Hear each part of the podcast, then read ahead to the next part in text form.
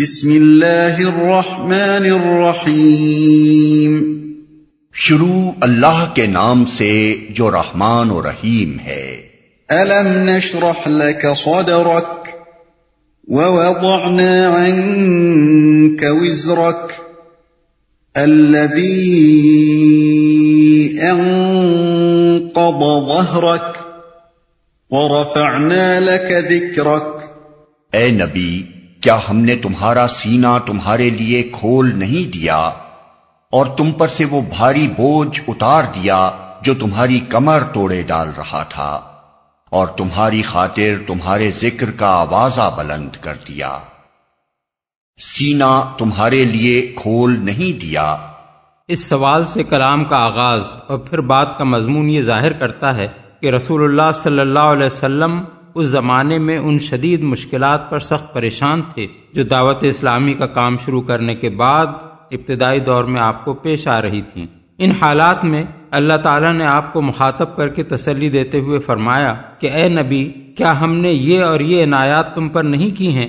پھر ان ابتدائی مشکلات پر تم پریشان کیوں ہوتے ہو؟ سینا کھولنے کا لفظ قرآن مجید میں جن مواقع پر آیا ہے، ان پر نگاہ ڈالنے سے معلوم ہوتا ہے کہ اس کے دو معنی ہیں۔ نمبر ایک، سورہ انعام آیت ایک سو پچیس میں فرمایا فمئی یورد اللہ یہ دیہ یشرا صدر اسلام یعنی پس جس شخص کو اللہ تعالی ہدایت بخشنے کا ارادہ فرماتا ہے، اس کا سینہ اسلام کے لیے کھول دیتا ہے۔ اور سورہ زمر آیت بائیس میں فرمایا، افمن شرح اللہ صدر اسلام فہو اعلیٰ نور رب ہی یعنی تو کیا وہ شخص جس کا سینہ اللہ نے اسلام کے لیے کھول دیا ہو، پھر وہ اپنے رب کی طرف سے ایک روشنی پر چل رہا ہو۔ ان دونوں مقامات پر شرح صدر سے مراد ہر قسم کے ذہنی خلجان اور تردد سے پاک ہو کر اس بات پر پوری طرح مطمئن ہو جانا ہے کہ اسلام کا راستہ ہی برحق ہے اور وہی عقائد، وہی اصول اخلاق و تہذیب و تمدن اور وہی احکام و ہدایات بالکل صحیح ہیں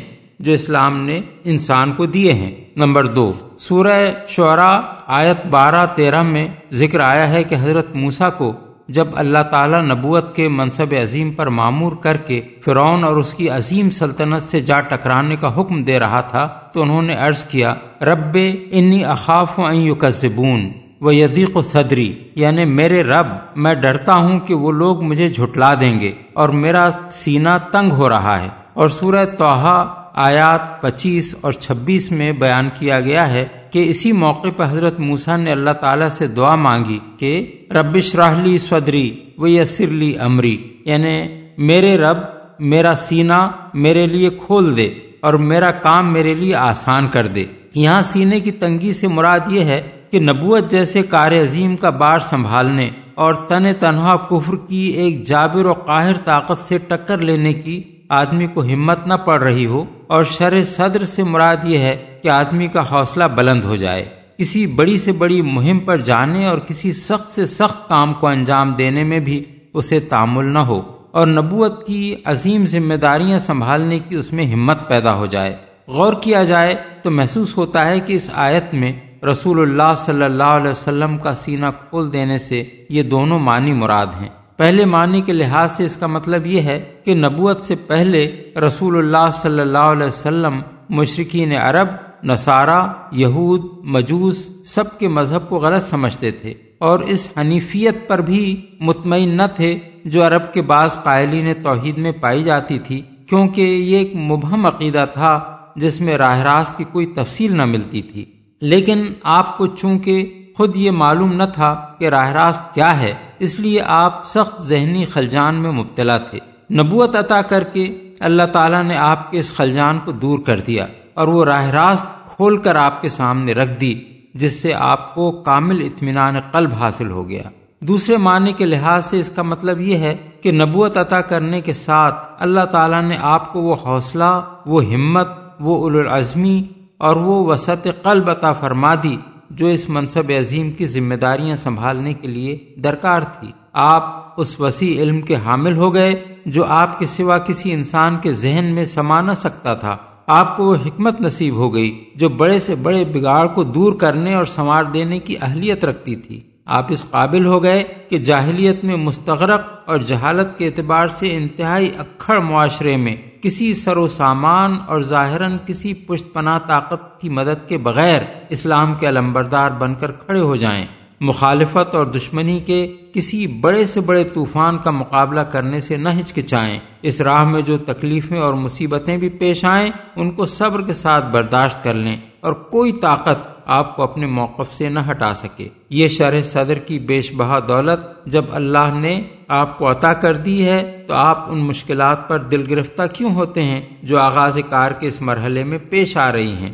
بعض مفسرین نے شرح صدر کو شق صدر کے معنی میں لیا ہے اور اس آیت کو اس موجز شق صدر کا ثبوت قرار دیا ہے جو احادیث کی روایات میں بیان ہوا ہے۔ لیکن حقیقت یہ ہے کہ اس معجزے کے ثبوت کا مدار احادیث کے روایات ہی پر ہے۔ قرآن سے اس کو ثابت کرنے کی کوشش صحیح نہیں ہے۔ عربی زبان کے لحاظ سے شرح صدر کو کسی طرح بھی شق صدر کے معنی میں نہیں لیا جا سکتا۔ علامہ آلوسی روح المعانی میں فرماتے ہیں کہ حمل الشرح فی آیا اللہ شق صدر ضعیف ان المحققین۔ یعنی محققین کے نزدیک اس آیت میں شرح کو شق صدر پر محمول کرنا ایک کمزور بات ہے۔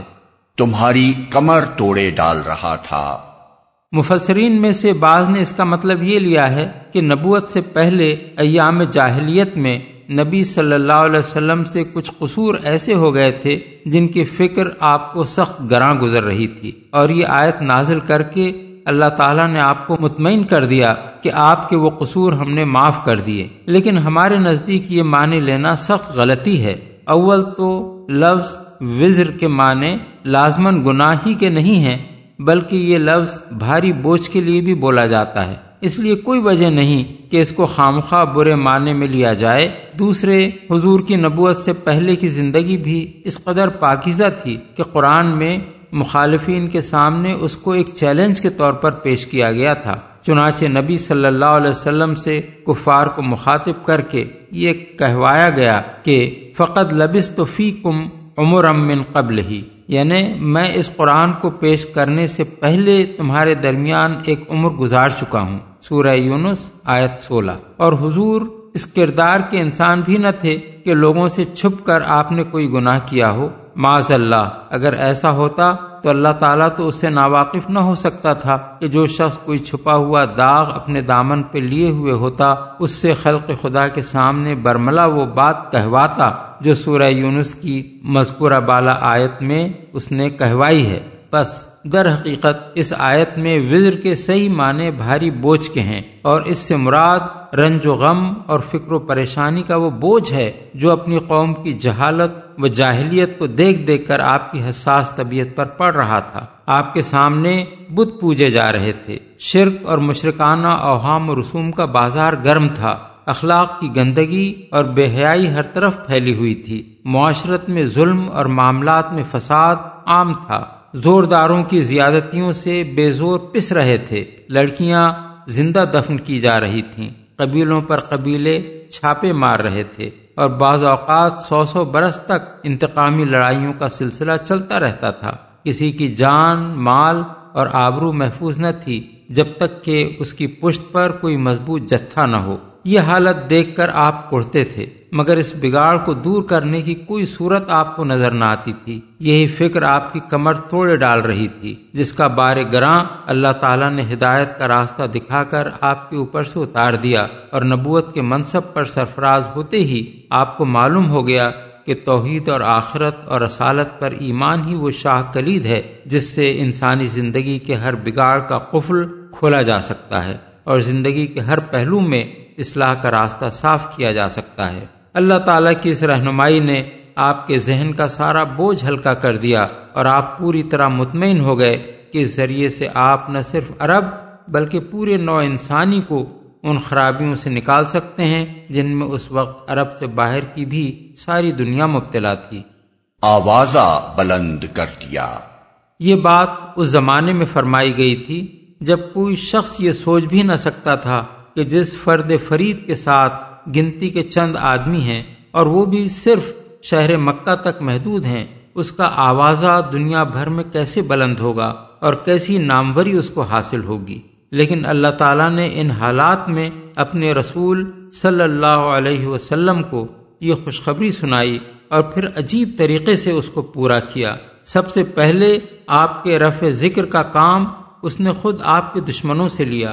کفار مکہ نے آپ کو زک دینے کے لیے جو طریقے اختیار کیے، ان میں سے ایک یہ تھا کہ حج کے موقع پر جب تمام عرب سے لوگ کھچ کھچ کر ان کے شہر میں آتے تھے، اس زمانے میں کفار کے وفود حاجیوں کے ایک ایک ڈیرے پر جاتے اور لوگوں کو خبردار کرتے کہ یہاں ایک خطرناک شخص محمد صلی اللہ علیہ وسلم نامی ہے جو لوگوں پر ایسا جادو کرتا ہے کہ باپ، بیٹے بھائی بھائی اور شوہر اور بیوی میں جدائی پڑ جاتی ہے، اس لیے ذرا اس سے بچ کر رہنا۔ یہی باتیں وہ ان سب لوگوں سے بھی کہتے تھے جو حج کے سوا دوسرے دنوں میں زیارت یا کسی کاروبار کے سلسلے میں مکہ آتے تھے۔ اس طرح اگرچہ وہ حضور کو بدنام کر رہے تھے، لیکن اس کا نتیجہ یہ ہوا کہ عرب کے گوشے گوشے میں آپ کا نام پہنچ گیا اور مکے کے گوشے گمنامی سے نکال کر خود دشمنوں نے آپ کو تمام ملک کے قبائل سے متعارف کرا دیا۔ اس کے بعد یہ بالکل فطری امر تھا کہ لوگ یہ معلوم کریں کہ وہ شخص ہے کون، کیا کہتا ہے، کیسا آدمی ہے، اس کے جادو سے متاثر ہونے والے کون لوگ ہیں اور ان پر اس کے جادو کا آخر کیا اثر پڑا ہے۔ کفار مکہ کا پروپیگنڈا جتنا جتنا بڑھتا چلا گیا، لوگوں میں یہ جستجو بھی بڑھتی چلی گئی۔ اور پھر جب اس جستجو کے نتیجے میں لوگوں کو آپ کے اخلاق اور آپ کی سیرت و کردار کا حال معلوم ہوا، جب لوگوں نے قرآن سنا اور انہیں پتہ چلا کہ وہ تعلیمات کیا ہیں جو آپ پیش فرما رہے ہیں، اور جب دیکھنے والوں نے یہ دیکھا کہ جس چیز کو جادو کہا جا رہا ہے، اس سے متاثر ہونے والوں کی زندگیاں، عرب کے عام لوگوں کی زندگیوں سے کس قدر مختلف ہو گئی ہیں، تو وہی بدنامی، نیک نامی سے بدلنی شروع ہو گئی۔ حتیٰ کہ ہجرت کا زمانہ آنے تک نوبت یہ پہنچ گئی کہ دور و نزدیک کے عرب قبائل میں شاید ہی کوئی قبیلہ ایسا رہ گیا ہو، جس میں کسی نہ کسی شخص یا کنبے نے اسلام قبول نہ کر لیا ہو۔ اور جس میں کچھ نہ کچھ لوگ رسول اللہ صلی اللہ علیہ وسلم سے اور آپ کی دعوت سے ہمدردی و دلچسپی رکھنے والے پیدا نہ ہو گئے ہوں۔ یہ حضور کے رفع ذکر کا پہلا مرحلہ تھا۔ اس کے بعد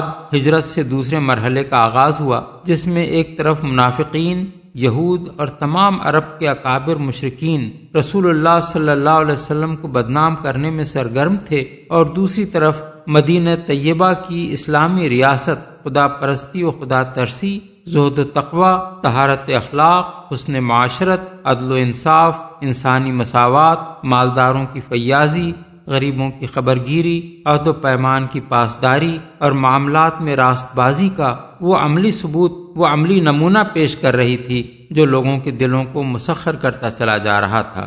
دشمنوں نے جنگ کے ذریعے سے حضور کے اس بڑھتے ہوئے اثر کو مٹانے کی کوشش کی، مگر آپ کی قیادت میں اہل ایمان کی جو جماعت تیار ہوئی تھی اس نے اپنے نظم و ضبط، اپنی شجاعت، اپنی موت سے بے خوفی اور حالت جنگ تک میں اخلاقی حدود کی پابندی سے اپنی برتری اس طرح ثابت کر دی کہ سارے عرب نے ان کا لوہا مان لیا۔ دس سال کے اندر حضور کا رفع ذکر اس طرح ہوا کہ وہی ملک جس میں آپ کو بدنام کرنے کے لیے مخالفین نے اپنا سارا زور لگا دیا تھا، اس کا گوشہ گوشہ اشد و ان محمد الرسول اللہ کی صدا سے گونج اٹھا۔ پھر تیسرے مرحلے کا افتتاح خلافت راشتہ کے دور سے ہوا۔ جب آپ کا نام مبارک تمام روئے زمین میں بلند ہونا شروع ہو گیا، یہ سلسلہ آج تک بڑھتا ہی جا رہا ہے اور انشاءاللہ اللہ قیامت تک بڑھتا چلا جائے گا۔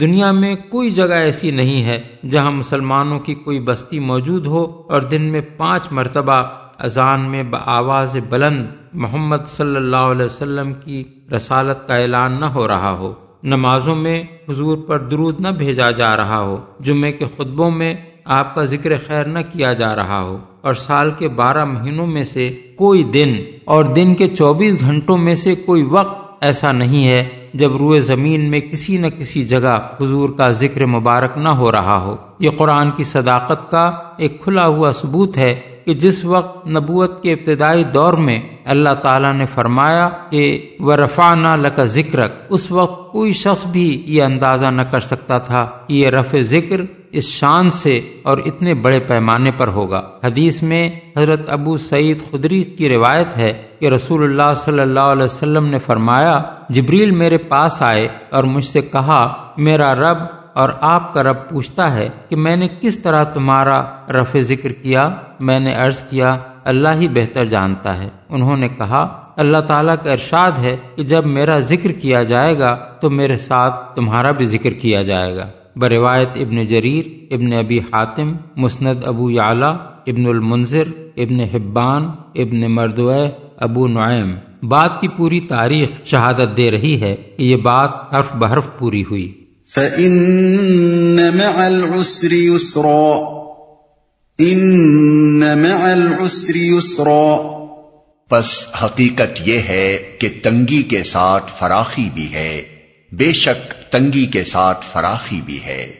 اس بات کو دو مرتبہ دہرایا گیا ہے تاکہ حضور کو پوری طرح تسلی دے دی جائے کہ جن سخت حالات سے آپ اس وقت گزر رہے ہیں یہ زیادہ دیر رہنے والے نہیں ہیں۔ بلکہ ان کے بعد قریب ہی میں اچھے حالات آنے والے ہیں۔